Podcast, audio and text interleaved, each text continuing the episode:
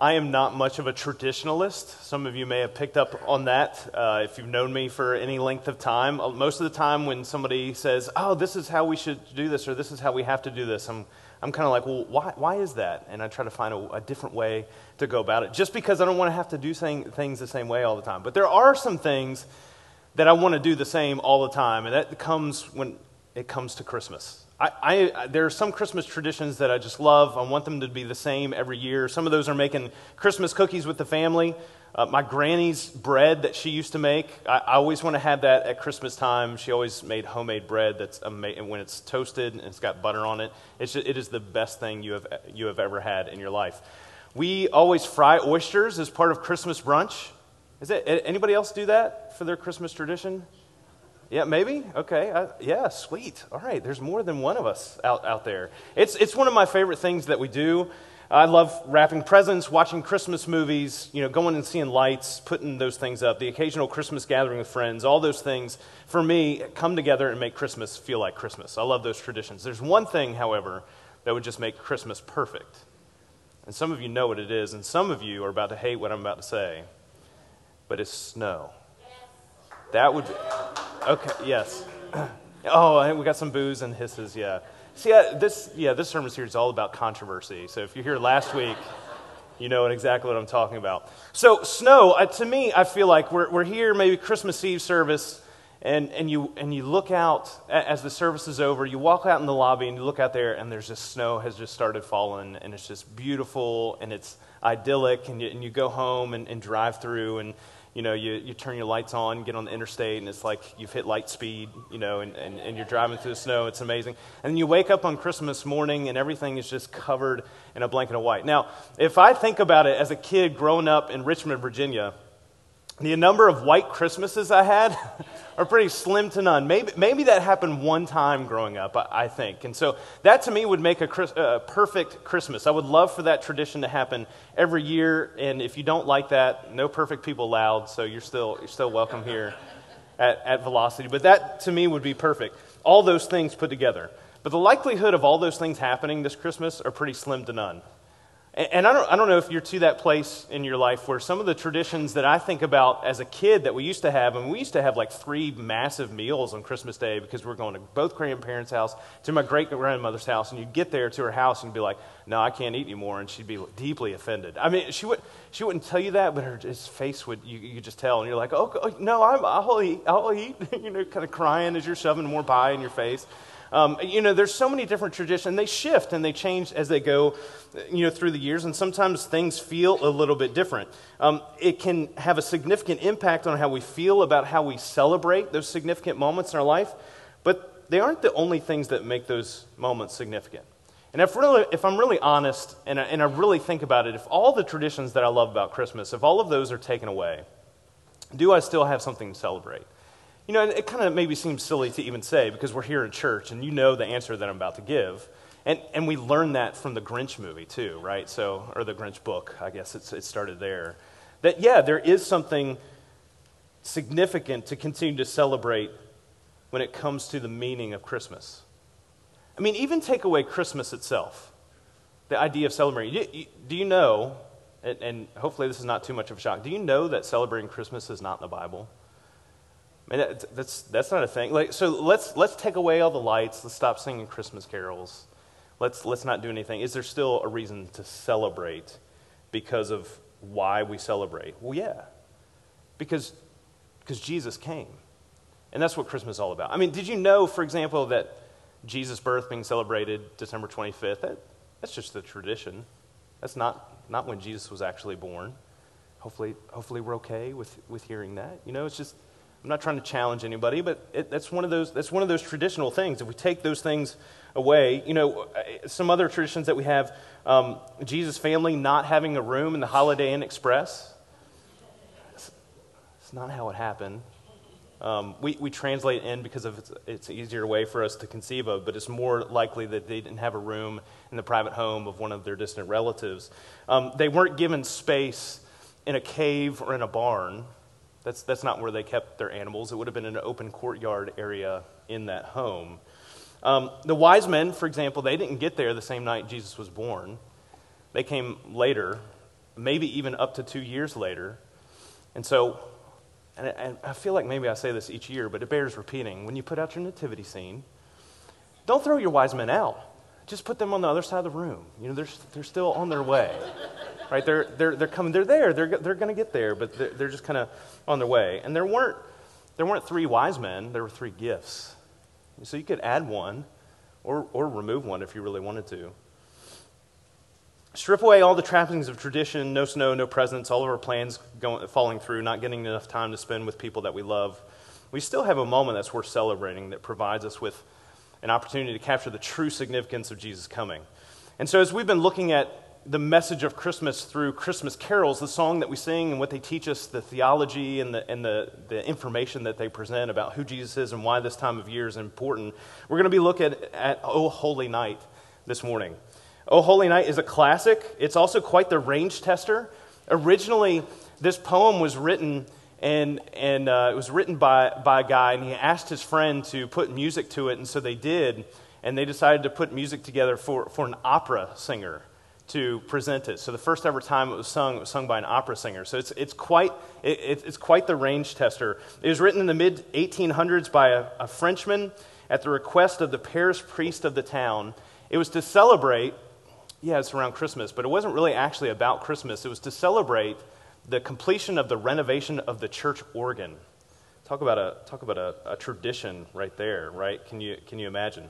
So Placide Cappeau, you like that? uh, penned the French poem that we've come to know as the lyrics of O Holy Night. So we've got the lyrics up here on the screen, and that's you can kind of check them out if, if you can see that, and just reminded of those of what those three verses say. We're going to sing it a little bit later. Uh, later on in our service. This Christmas carol became extremely popular. In fact, several days later, it would be played on the first ever radio broadcast, which happened to be on Christmas Eve in 1906. In the very beginning of its popularity, however, um, it was quickly snuffed out by the church because the author, Cappeau, was an atheist and was not a fan of the church. Now, why he chose to honor the parish priest, and I'm not sure what the timeline of, of belief was for him in his life, but why he decided to honor the parish priest's request to write this, I'm not sure. Uh, but it's pretty clear that he had done his research because the lyrics are pretty spot on. That it was translated into English by an American, and, and there's, there's a pretty significant glaring problem, though, that this, that this carol has. Uh, it's, it's not very theologically accurate, I'll say. And the biggest problem that we have with it is, is the title just isn't right. Oh, Holy Night.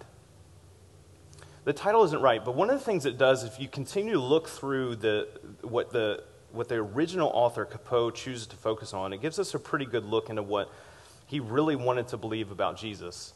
And the title represents what we often get wrong about Jesus, right? The first glaring problem is there's nothing holy about the night that Jesus was born. Nothing, nothing holy about the night. Jesus is the one who is holy. And I, I, can appreciate the artistic license here. It's like, oh, it's not that deep, you know, don't look into it. Because maybe subconsciously we just kind of automatically make, instinctively make the distinction in our head. We've already corrected it in our minds. We know why it's really ho- holy. But the line calling the night that Christ was born holy also identifies one of the problems that has plagued Christianity's witness ever since humans got, got involved. Uh, uh we, we tend to place traditions and preferences on the same level of that which is holy. I mean, this song was, uh, like I said, written to dedicate a renovated organ. Um, I don't know how many of you grew up in church. Anybody grow up in church with a church organ? But that was a part of it. Okay, a few of us, a few of us have. Can you imagine if someone were to come in and say, "We need to get rid of that organ"? You know what would happen in that church that you grew up in. I mean, people would be like, "Oh, I'm gone. Like, we're burn it down. You know, this you, you can't can't do this." I know a church who had, had an organ, and they hadn't had anybody play that organ for years. I mean, just kind of sat there collecting dust, and they're like, you know, we have decided, church leadership, we've decided that we don't, we don't use this anymore, which is, which is fine. We've decided to donate this to a good home, so we're going to see if there's another church that would be blessed by having this and stuff.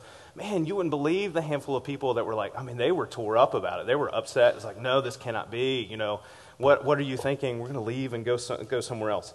Um, they lost the perspective that it isn't the organ that's holy, it's, it's the one we worship with it that's holy.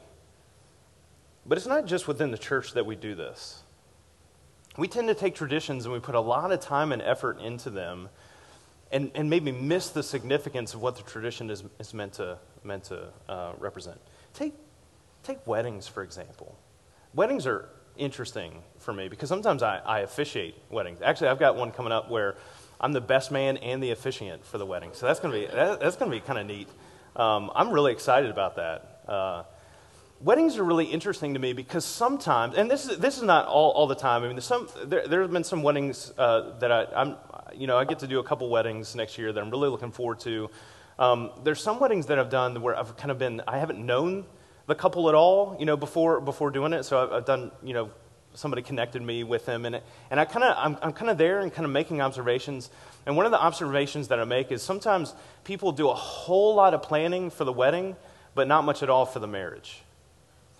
And so people will spend tens of thousands of dollars on, on this, this ceremony. You know, they're, they're buying everybody food and they're buying everybody drink, and you've got this amazing, you've got this amazing uh, venue, and you've got the music, and you've got all, the, all this kind of stuff. And then last minute, they're like, oh, we should probably ask a pastor. Um, and, and, and you do all these incredible things, drop just a ton of money on this thing, and you realize, like, it's, it's, they've spent a lot of time on, on this, but man, you look at the interactions that they have, the way that they talk to each other, the way that, the way that they treat each other, and you're thinking, huh, I'm not sure how this is going to go. You know, e- even for something that, that we think is, is so special to, to be able to do as a church, like we're going to have a Christmas Eve service. We're going to have two, 3.30 and 5 on Christmas Eve. We gather to, together for Christmas Eve you know, the act of gathering together, the only one who is worthy of worship is what makes it a holy moment. If we stop doing Christmas Eve service, like, who, who cares? I mean, we, do it because it's an opportunity to worship, and that's great. We can we take that on. But, you know, the tradition is not what is important. It's the one who, who's, who's putting that tradition about. The wedding, you know, the wedding is great. It's fun. We can celebrate it. Like that, that's going to be a good time and we should do it. But the wedding is that celebration, the party is not what's important. It's the holy covenant of marriage, you know, that, that we enter into. When we take away, we could go through all kinds of lists. When we take away all of our traditions and all of our preferences, we're left with the one thing that matters, and that's Jesus. And what we all need to be reminded of is what is truly holy and worth centering our lives around. Let me just read a couple lines from that first verse. Long lay the world and sin and error pining, till he appeared and the soul felt its worth. A thrill of hope. The weary world rejoices, for yonder breaks a new and glorious morn. Disciples of Jesus, when we are centered around what is truly holy in our life, every day starts fresh with the realization that Jesus has come, that he is coming again, and that this makes all the difference we get wearied and the soul becomes dragged down when we give equal importance to anything else other than God's glory in our life. It is in our darkest moments, the world separated from God due to our sin, that we are given the thrill of hope that life with Jesus brings. And it's that perspective that we really need more than anything else, more than any other tradition, more than anything else that we enjoy in Christmas. That's what we really need. That's what the soul needs. I want to read, and maybe this, this is not a traditional Christmas passage, but I'm going to read from Lamentation chapter 3. If you have your Bibles and you want to turn to that Old Testament writing, this is Jeremiah uh, just talking about, uh, talking about the, the desperation that he is feeling as he sees Jerusalem uh, fall. And, and this is what he says in Lamentation chapter 3. I'm going to start in verse 17 and just hear, hear where he starts off. Everything, everything that, you know, uh, culturally speaking, everything that he's used to in his life is being taken away. Uh, he's, he's watching that all be removed. And so he says, My soul is bereft of peace. I've forgotten what happiness is. So I say, My endurance has perished. So has my hope from the Lord. Remember my affliction and my wanderings, the wormwood and the gall, the bitterness and the bile. My soul continually remembers it and is bowed down within me. I mean, maybe, maybe some of you are like, you know, there's some traditions that I really wish I could have this Christmas, but are not going to happen because of things that are going on in my life. Maybe, maybe you can kind of relate to some of this. But then Jeremiah shifts. He says, But this I call to mind, and therefore I have hope. The steadfast love of the Lord never ceases, his mercies never come to an end. They are new every morning. Great is your faithfulness. Another great hymn, by the way. The Lord is my portion, says my soul. Therefore, I will hope in him. The Lord is good to those who wait for him, to the soul who seeks him. It is good that one should wait quietly for the salvation of the Lord. Of course, what we celebrate is that we don't have to wait at all anymore because the Holy One has come. And every day is a new day for us to experience the freedom to be found in making Jesus the Lord of our lives. When we have clarity in the one who is holy, we have clarity in what it means to pursue holiness. Sometime after Jesus was born, like I mentioned, up until about two years after Jesus' birth, a group of wise men show up with, from the east with gifts for Jesus. These were well educated advisors to kings, experts in multiple disciplines.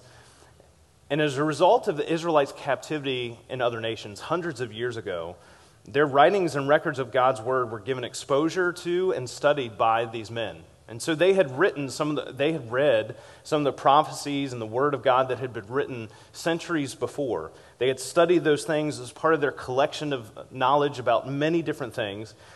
And their knowledge from the writings from what we now call the Old Testament led them to show up to honor the King of Kings with their gifts.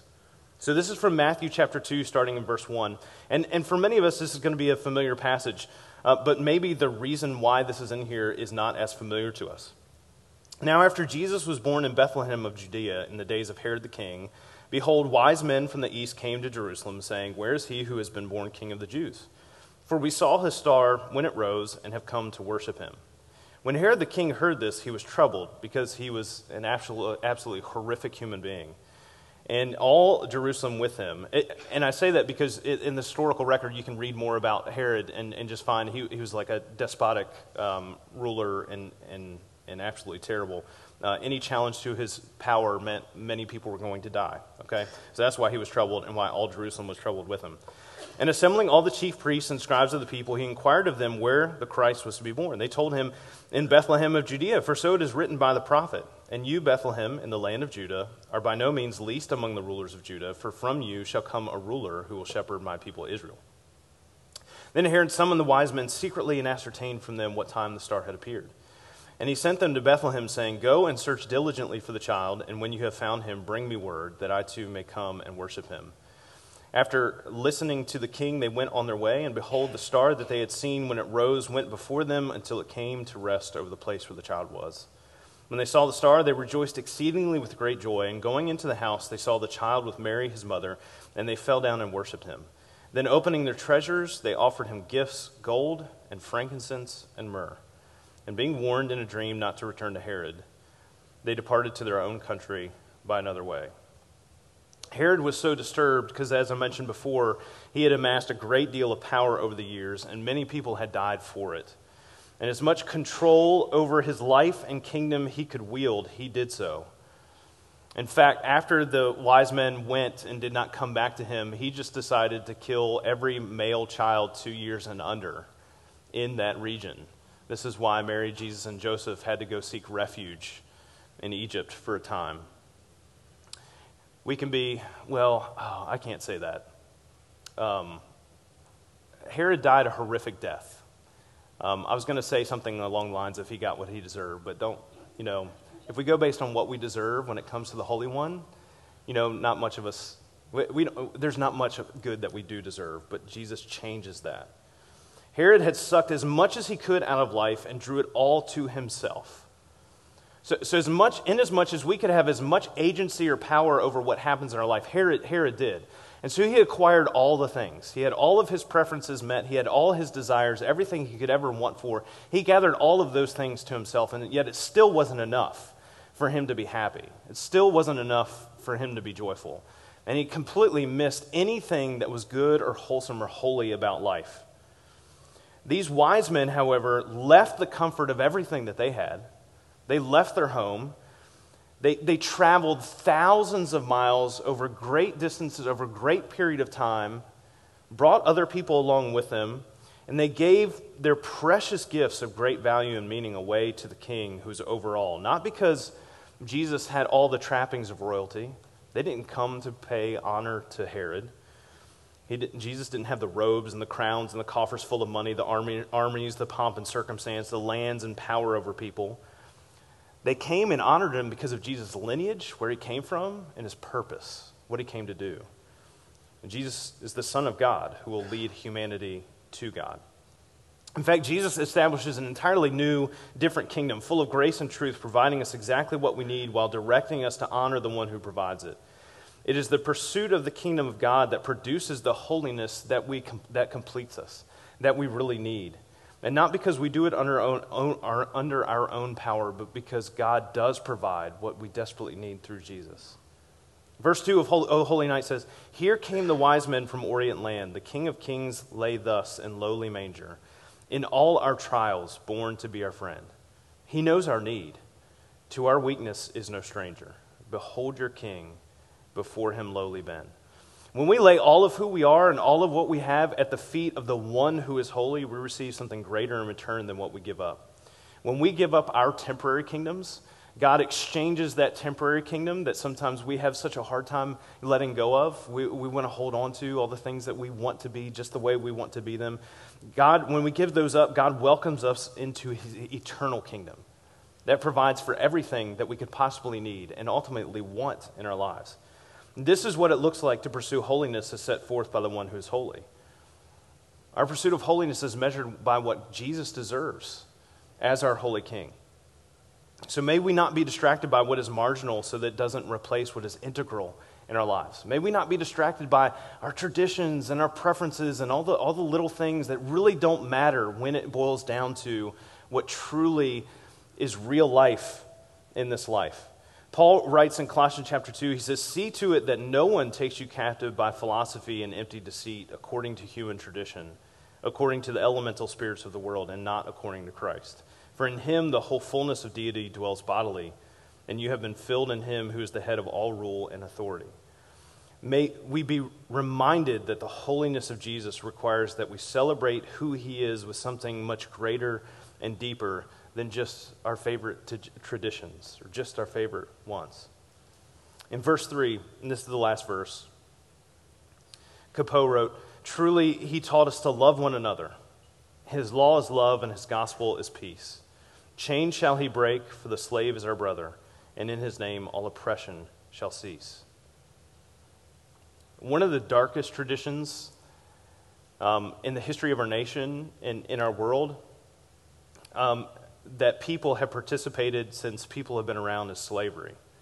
You know, Oh Holy Night, part of its tradition, part of its background is that this became a very favorite Christmas hymn among the abolitionist movement because it calls out the actions that we participate as we pursue the holiness of God that's represented in Jesus.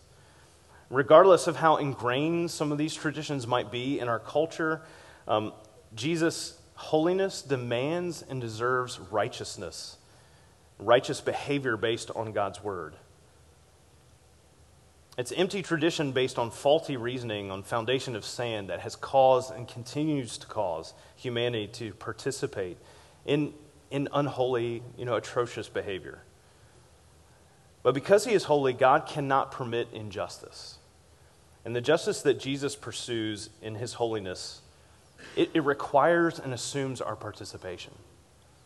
And so, as we look through the flow of this song, O Holy Night, you know, it's not the night that's holy, it's Jesus is the one who's holy. And Jesus is the one who's holy because of who he comes from. He comes from God. And he's holy because of what he does, what God sends him to do. He came, he came to save us from our sin. And he didn't just come to save us from our sin, but he also came to show us a brand new kingdom, a brand new way of living in a world that is broken by sin.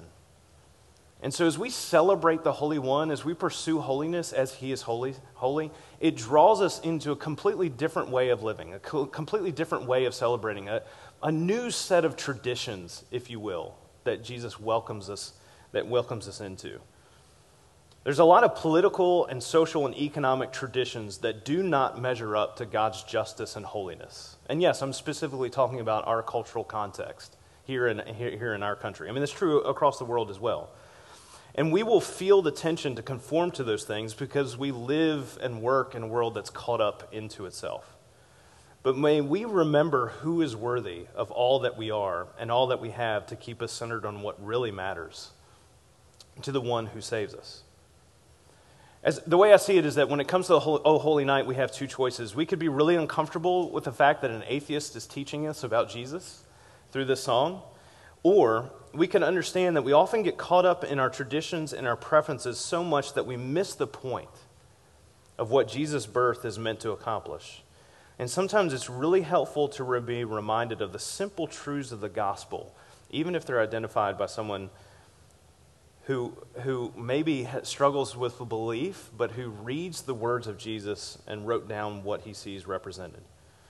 Jesus brings the opportunity for all to be freed from the consequences of sin and death. And Jesus came to be a unique Lord and King, a divine ruler whose kingdom sets everyone free from the burdens. And Jesus does that. But we have to make the choice to not be enslaved by so many other things in, in life. Pursuing holiness through Jesus helps us to start unraveling the bonds and breaking the chains that have maybe held us back from experiencing what true joy and true meaning and true purpose really is and how it is found in God. And once we've been set free, we're brought together to continue the holy work of the kingdom, to end the oppression of sin, end the oppression of man, end injustice wherever we find it through the rule of love and the gospel of peace. We define holiness by the one who is holy. And this, in turn, produces a life worth living that is de- defined by the one who is worthy. So may we pursue holiness as Jesus models holiness for us. Peter says, you know, be holy as Jesus is holy. And that's how we're called to celebrate. Is to celebrate the freedom from sin that God gives us through Jesus and to celebrate by striving as Jesus does for what is just and so, my encouragement to you is to find, find a way to contribute to the holiness of God, to participate in that way this season. Um, you know, it could be helping, helping provide food with moments of hope. It, you know, some of us, you know, brought in gifts for Fresh Start or contributing to the Advent offering, you know, that's, that's for um, moments of hope and, and night at the end to help you know, homeless, uh, our homeless friends that are struggling this season to have a, have a warm place to be to spend, spend Christmas um, to have food, shelter, and clothing. Um, whatever you do, maybe it's something that you can do as your family, maybe it's something completely uh, different. Um, find, find a way to just join in with what this season is all about, and maybe even make it a tradition. Let's pray. God, this, uh, this time of year is so much about centering us on, on what what this life is really about. So, God, we, uh, in the midst of all the things that, that we enjoy, um, and not taking away of any, any, any of those things, help us to be reminded of what makes those things that we enjoy matter. So, God, help us to be reminded of, of your holiness, of, of your kingdom, and pursuing your, your justice so that, that the oppression of, of sin, the fear of death might cease. God, help us to be guided and directed by your law of love, and to share the good news of peace with others as we celebrate who you are and we give you glory for what you have done. God, we ask all these things in Jesus' name. We pray. Amen.